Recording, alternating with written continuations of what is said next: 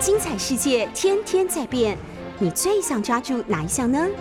跟着我们不出门也能探索天下事，欢迎收听《世界一把抓》。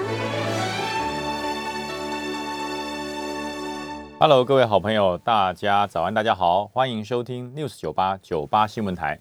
现在收听的节目是《世界一把抓》，我是于北辰。我们同时在脸书 News 九八的官方粉丝团也有开直播，欢迎大家来收看直播。哇，这两天哈，呃，突然间觉得台湾好重要，没有啦，其实台湾真的一直很重要。为什么说很重要呢？因为有朋自美国来啊，那大家到底是不亦乐乎，还是不亦紧张乎？都有啊。其实朋友来都是好事啊。呃，我们是一个世界上一个独立。完整有自主国权的国家，当然应该有朋友。我们的朋友只要是经过事先的这个联系，那当然我们会用最大的热情来欢迎啊，从世界上各地来的好朋友，我们都欢迎。那但是这次来的朋友比较特别啊，比较特别，所以大家非常非常的关注，不止我们关注，呃，对岸的这个同胞。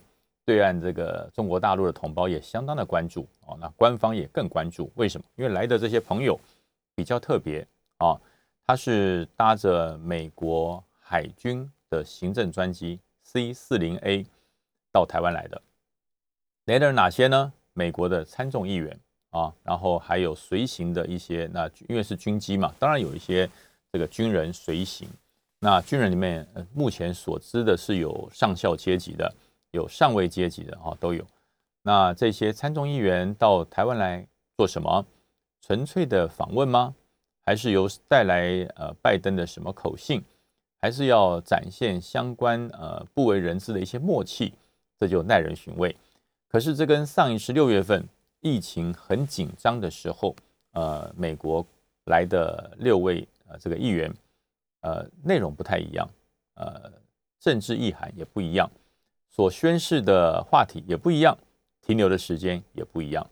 那上一次在六月份搭的是 C 幺拐的，也是一样美国的军机，在台湾的我们松山的机场降落，那是顺风式的访问。呃，当时我记得没有错的话，蔡英文总统还到机场去接机，还做合照，然后呃稍停了没有多久之后，就呃原机就离开了，就飞回这个这个日本的冲绳。嗯，这一次不一样。这一次的 C 四零 A 的海军，美国海军的行政专机到台湾来，呃，保守估计会停留三天。停留三天，然后他们所做的一些活动，有些是半公开，有些是完全不公开。可是哪些行程可以半公开，哪些行程必须保密，这就相当呃相当巧妙的隐藏了很多。外交跟政治上面的意涵，那也牵扯到了两岸之间的战略布局。那我们来看一看这一次来的议员哈，有哪些人？为什么会让大家觉得这么这么的的高度的关切呢？那其中有一个议员啊，就是 John Kerry，就是约翰科宁。为什么大家对于他呃比较好像很听过，那又不知道他到底做了些什么什么重大的提案？那其实这个 John Kerry 他提供了一个一个呃比较重大的法案哈，最近在在美国的国会也引起了很大的讨论，就是台湾威者法啊，他提出了台湾威者法，希望能够透过呃更强烈的方式，能够给予台湾更大的威慑能力，呃，因为呃这段时间不管是路透社。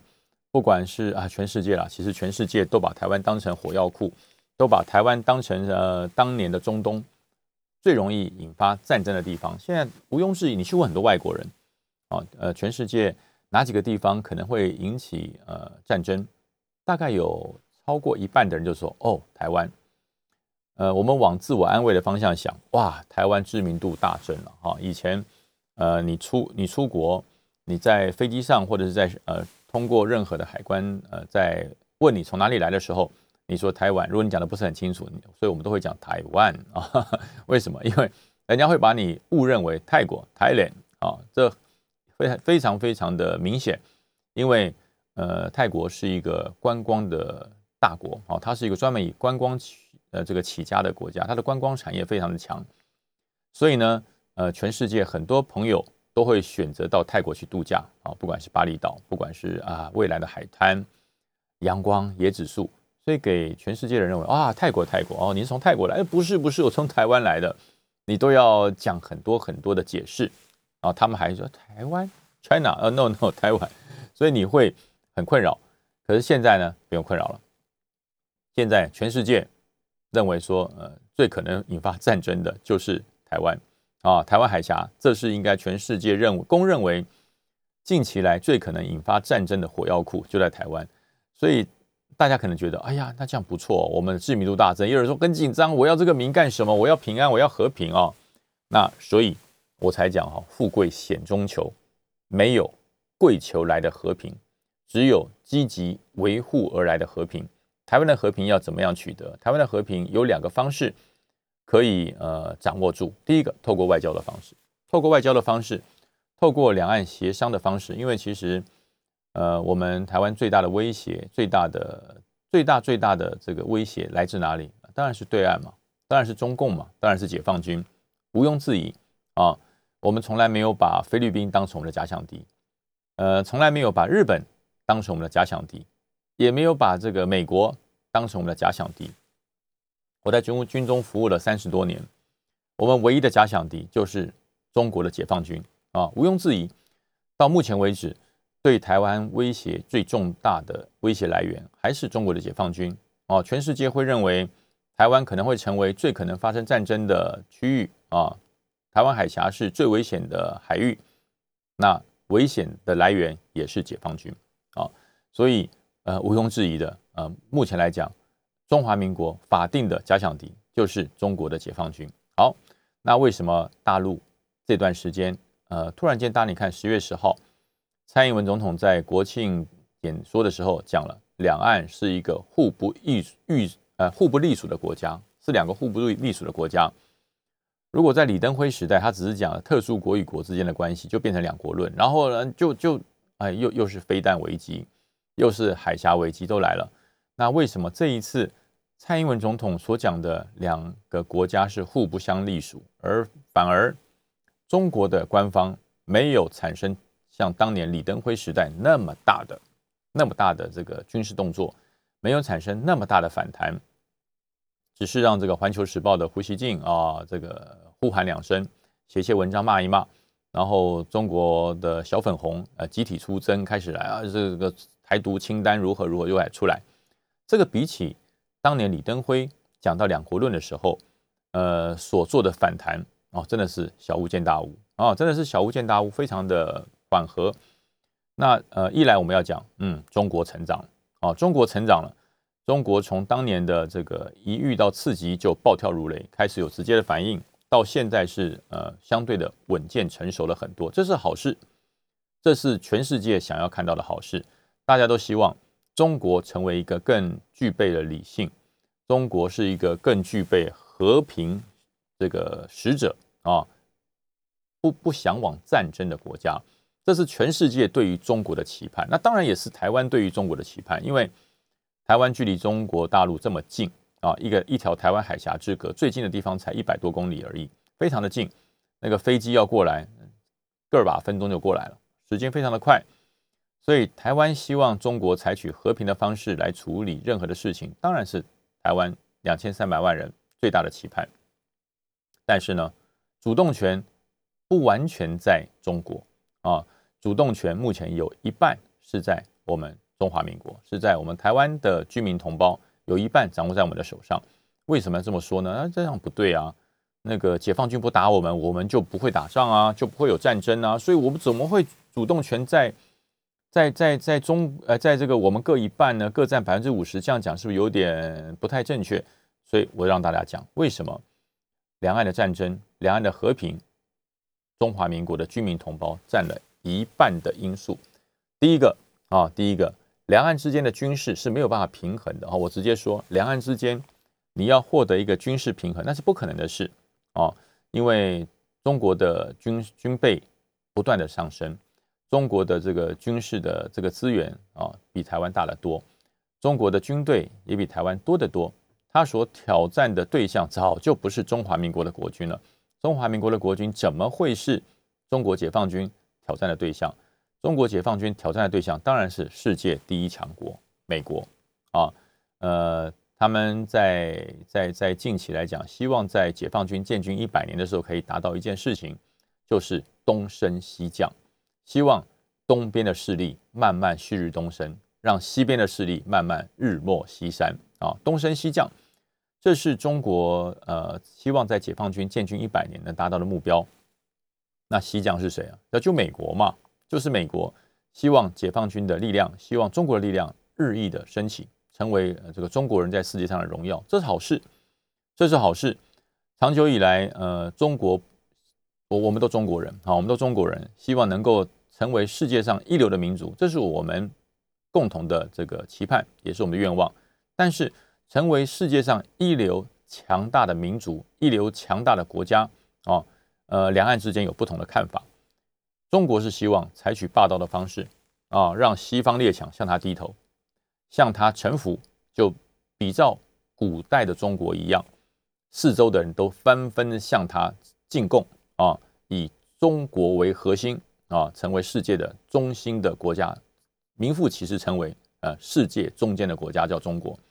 但是在台湾啊，在台湾中华民国这一群同样留着华人血统、中国人血统的这个。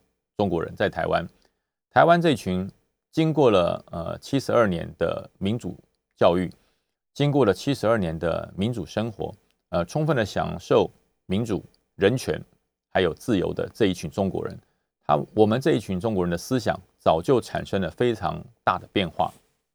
为什么说产产生了非常大的变化？呃，从不否认啊，从不否认我是中国人啊，我我们是生长在台湾的中国人。但是生长在台湾的都是中国人吗？啊，这是否定的啊！不是所有生长在台湾的两千三百万人都是中国人，因为台湾早就已经经过了七十二年之后，成为一个多元民族融合的一个国家。台湾有台湾有很多日本人，台湾有很多美国人，台湾有很多东南亚啊新住民的方式，成为台湾人的啊，成为台湾人的这一群新住民。那台湾大多数的。也是从中国大陆啊，在一九四九年到台湾来的这一群中国人有，所以台湾早就已经融合成一个多元化的国家啊，所以你说台湾台湾人就是中国人啊，不尽然完全正确啊。你说原住民是中国人吗？呃，我他他们应该也不会承认啊，他们也不会承认，因为他们觉得他们是台湾的主人，他们是最早在台湾生长的啊，台湾的原住民啊，所以。中国人等于台湾人，这是一个不正确的说法啊！这是一个不正确的说法。中国人在台湾有马来西亚、印尼啊、新加坡，这个、这个、这个泰国、东南亚的国家，在台湾的台湾人也有，美国人在台湾入籍的也有，日本人啊在台湾入籍的更是更是多，因为毕竟台湾。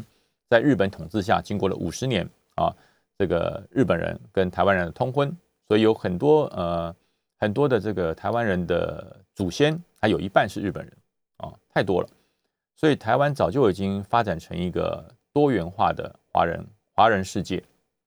所以你要称它为中国，有些人不同意；你要称它为日本，那也有人不同意；你称它为美国也不同意。最好的方式就是。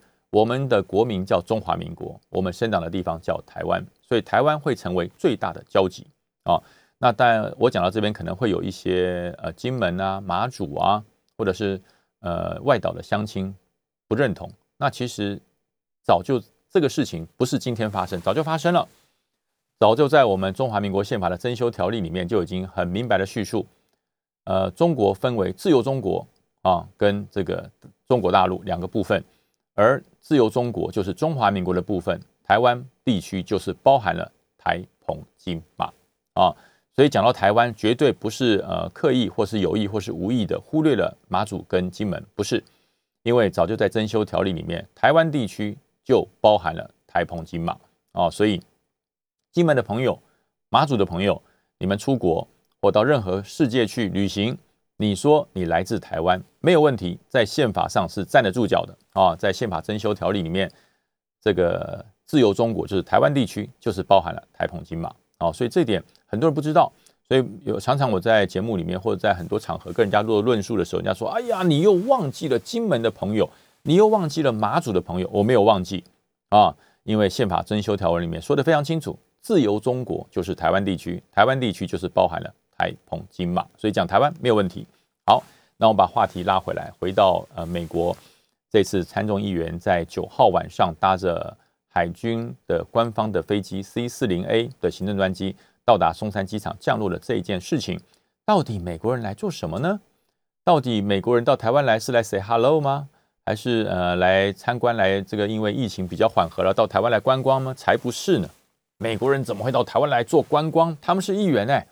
他们是国会的议员，他们到台湾来当然不是观光，当然是针对这个这个 John k e r i n 他针对他在国美国国会里面所推动的台湾威者法，他要来台湾，要来台中华民国的国防部，要来中华民国跟蔡英文见个面，要看一看到底台湾需不需要他才能够回去，他能接地气嘛？啊，我们接地气，美国也讲接地气哈。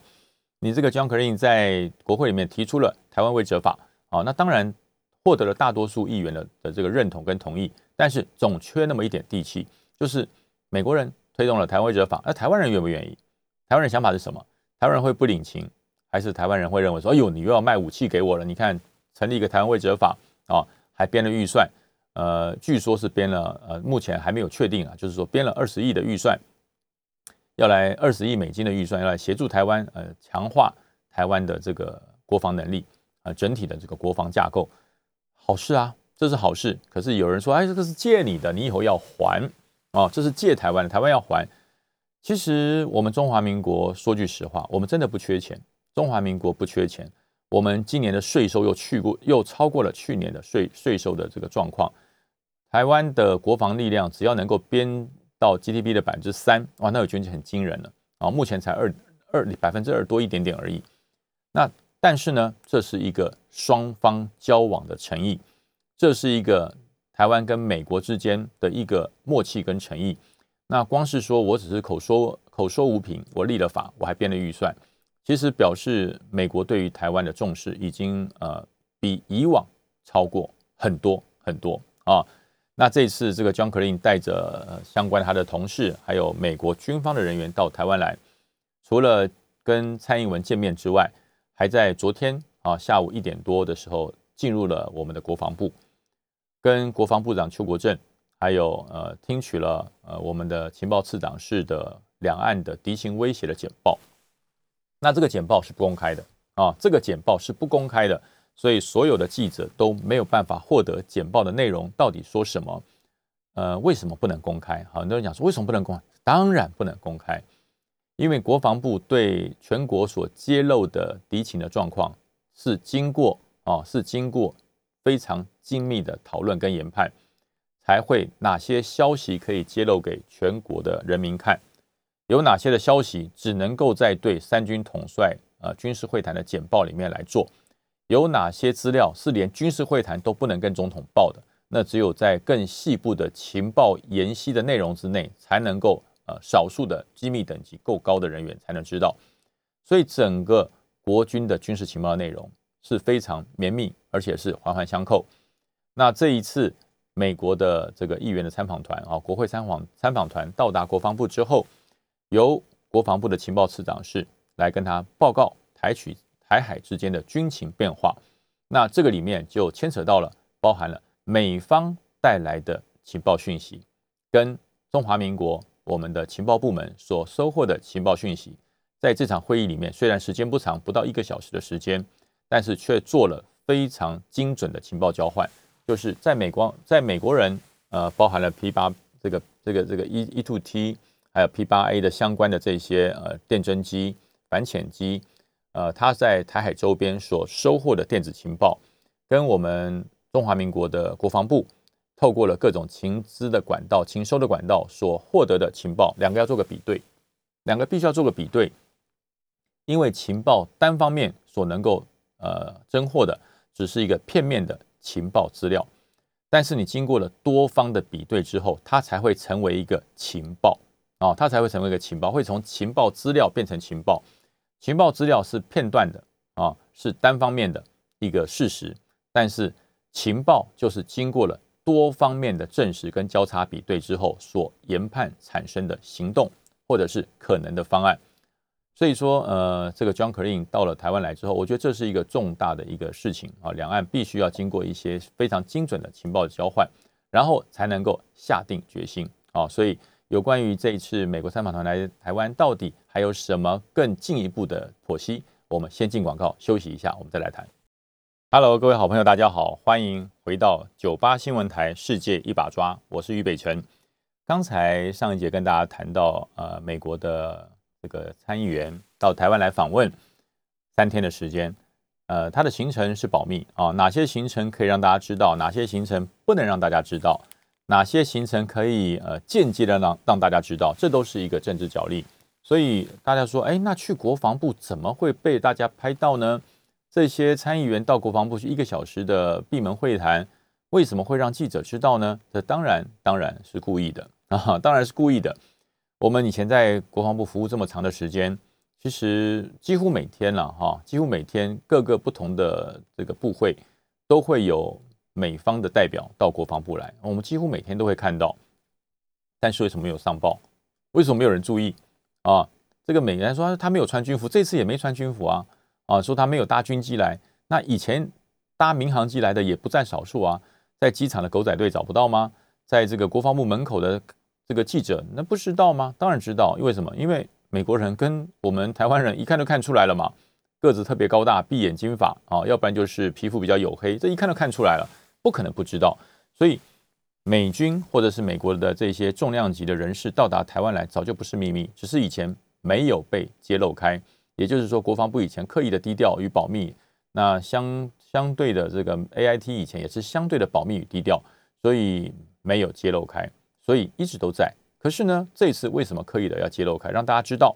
也就是说，因为台海受到重视了，因为台海之间的紧张情势升温了，所以美国开始不断的透过很多的方式，在做一个非常重大的战略测试，就是到底解放军到底中国共产党的红线在哪里啊？以前认为只要一谈到一中啊，就是红线。只要一谈到一中原则，就是红线啊！任何美国的这个官方的人士，在国际间只要谈到一中的话题，都非常的谨慎，唯恐触怒了呃中国的这个红线，造成了区域的动荡与不安。可是发现这个一再的退让，一再的包容，一再的这个针对一中的核心在打转。全世界啊，不止美国，是全世界发现这样只会中国不断的得寸进尺。对于台湾公平吗？啊，这个一中原则，联合国的二七五八号决议文，那只是证明了中国是在联合国里面唯一中国的代表席次而已，并不代表中国可以霸凌台湾，并不代表中国可以把台湾视为它的一部分啊，这点并没有受到国际的认可，而且。我们在中华民国的所有的居民同胞从来没有同意过啊，从来不认为中华民国是在中华人民共和国的统治下的一个地方政府。我们从来也不会啊承认台湾是在中华人民共和国下统治的一个地方的省份。我们从来不同意，因为我们是一个国家。好，所以现这个事情现在慢慢浮上台面了。美国开始重视了，欧洲开始重视了，全世界开始重视了。那大家都重视的时间怎么办？我们只能，我们不能靠着世界的重视而坚定自己的意念，坚定自己护国的决心。那全世界重视你，等于白重视。所以说这段时间，呃，美国开始呃采取更积极的作为。那我们中华民国能够不积极吗？我们中华民国能够不更坚定自己是世界上一个完整国家的一个坚持吗？当然要坚持。要从哪里坚持？当然，两个方面，国防跟外交，要从国防跟外交双方面来做这个坚持。外交部要透过更呃积极的方式，到全世界去宣扬中华民国是一个国家，中华民国不是一个地方政府。呃，从奥运，从欧洲的相关的访问团，从这个外交部长开始积极的拓展我们的外交领域。很多人讲说没有效啊，我们的邦交国并没有增加，我们的邦交国还是那么少啊，还是十几个而已啊，没有增加，这个有效吗？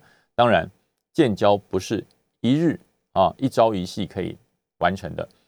刚开始要做的事情，就是要让台湾的能见度在全世界让大家知道，要让台湾的志气，要让我们两千三百万人渴望独立、自主、自由啊的这个意识传到全世界。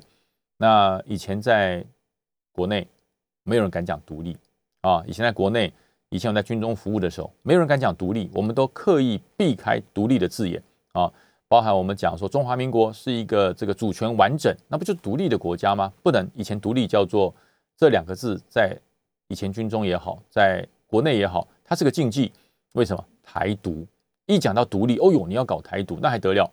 在军中以前，你只要讲到独立两个字，你要做很大的解释。哦，不是，我是讲我们的主权完整，我们是有完整的领土主权啊，那你就讲这样就好了，干嘛那么简单的讲独立？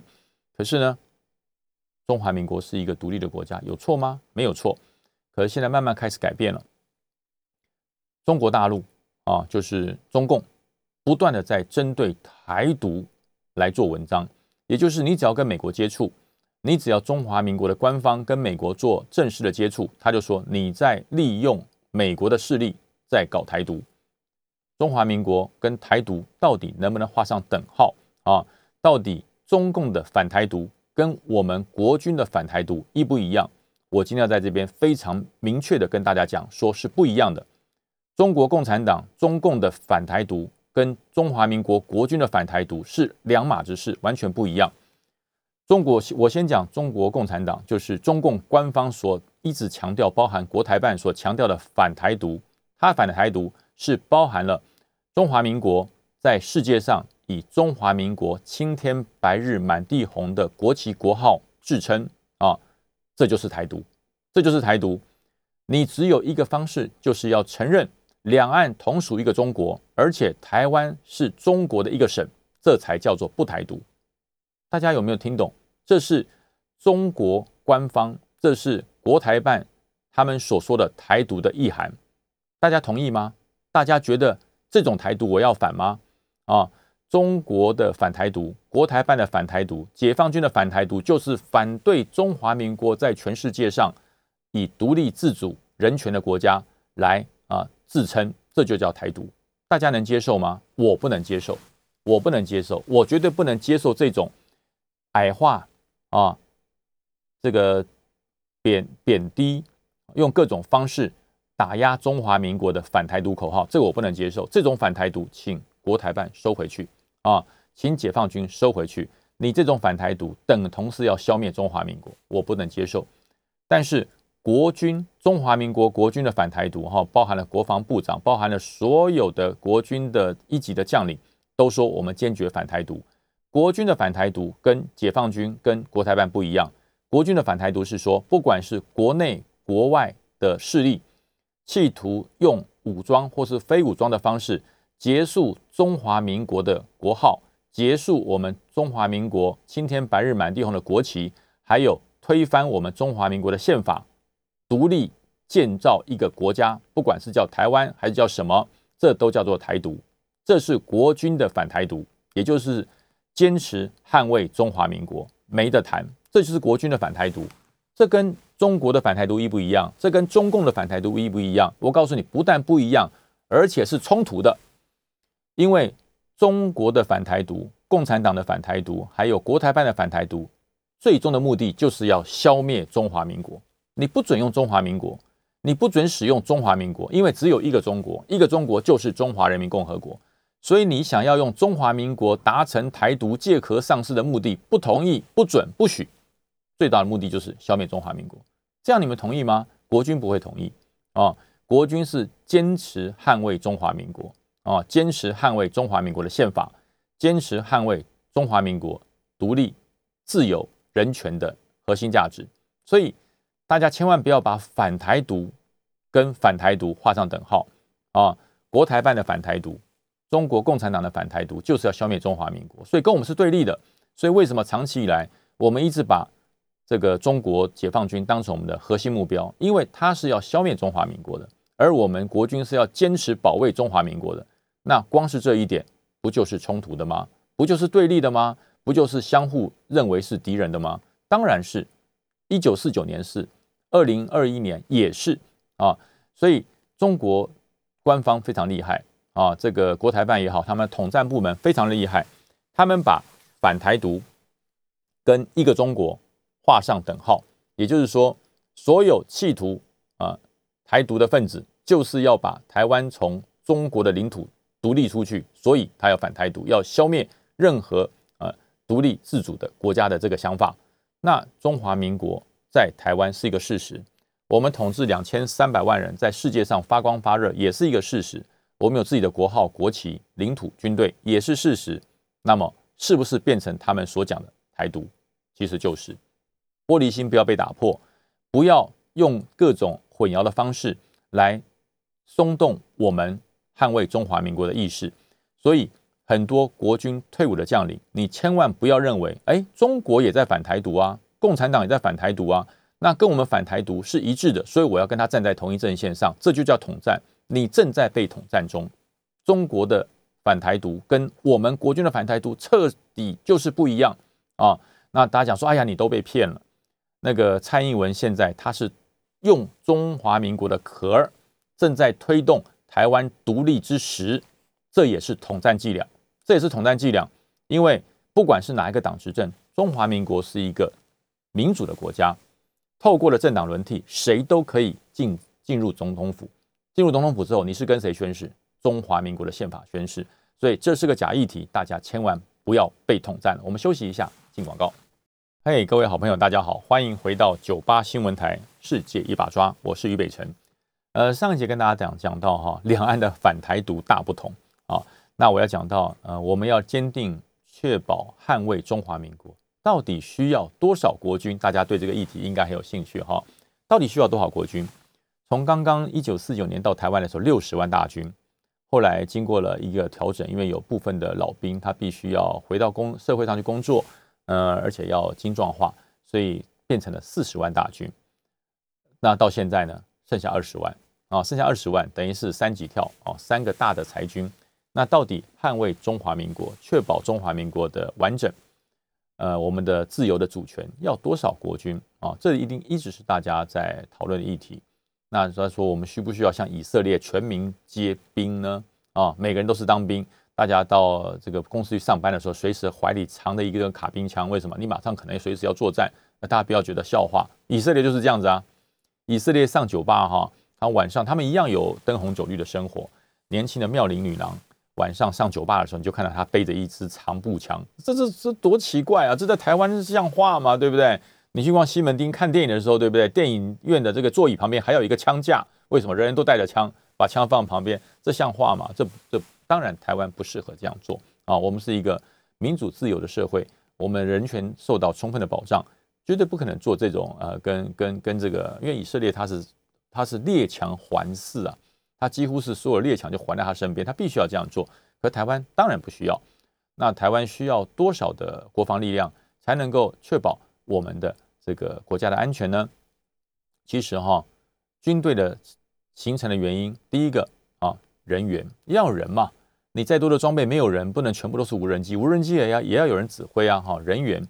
第二个呢，你要有装备，你要有足够的装备。第三个要有完整的训练。所以。人员、装备加上训练，才是一个完整的军队。那现在我们的人员啊，目前来讲，今年啊，其实已经维持一段时间喽。从我五年前离开军中，我们的人人员的这个数量就是二十一点五万啊，三军部队全部加起来二十一点五万。到现在为止，五年了，还是二十一点五万。其实大家觉得哎，没有长进，哎，其实我跟大家讲，不减退、不减少就不简单了。我进入国军的时候，那时候是四十万大军的年代啊，是四十万大军的年代。呃，在外岛服役，每个洞穴里住的都是人啊。那个你经过了个洞穴，跑过去，嘣，钻出个小兵，就跟那个土拨鼠里面钻出个土拨鼠一样，到处都是人。在外岛的那个所有的碉堡洞穴里，到处都是人。可是到了民国八十六年，我到马祖去的时候，很多的碉堡都封起来了，没有人了，没有人了。很多的小岛也撤军了，也撤也也这个防守都撤掉了。为什么？因为整个我们的这个兵源不断的在缩减。为什么兵源会缩减呢？大家觉得奇怪，好好的兵源是国家太穷吗？台湾越来越有钱呢，我们的政府税收越来越充裕，为什么要裁军呢？因为两岸情势在那个时候，因为呃中国开始要做改革开放，中国的所有的是以经济向前看，要让国家富起来，所以中国开始把它所有对外武装侵略的这些企图都收起来了哦。但是大家听听我讲清楚，是收起来哦。不是关掉哦，它是收起来，它都关着门训练，可是它的军力却是不断的膨胀。解放军虽然说它也有裁军，可是他裁军，他的军力到哪里？到武警去了，他的军力到哪里去？到民兵去了哦，所以说他整体的这个军人的数量是没有减少的。那可是我们中华民国的国军，因为两岸的情势当时缓和了啊，然后经济、文化、宗教的交流越来越频繁。降低了我们的敌情意识，所以我们的我们是真裁军啊！我跟大家讲，我们在呃国防部，我们在陆军总部，我们中华民国的国军，这不骗人的，我们忠诚军风啊，是真裁军。这个人就是不见了，就消失了。你退伍，你你离开这个单位，整个单位都不见了，就消失了。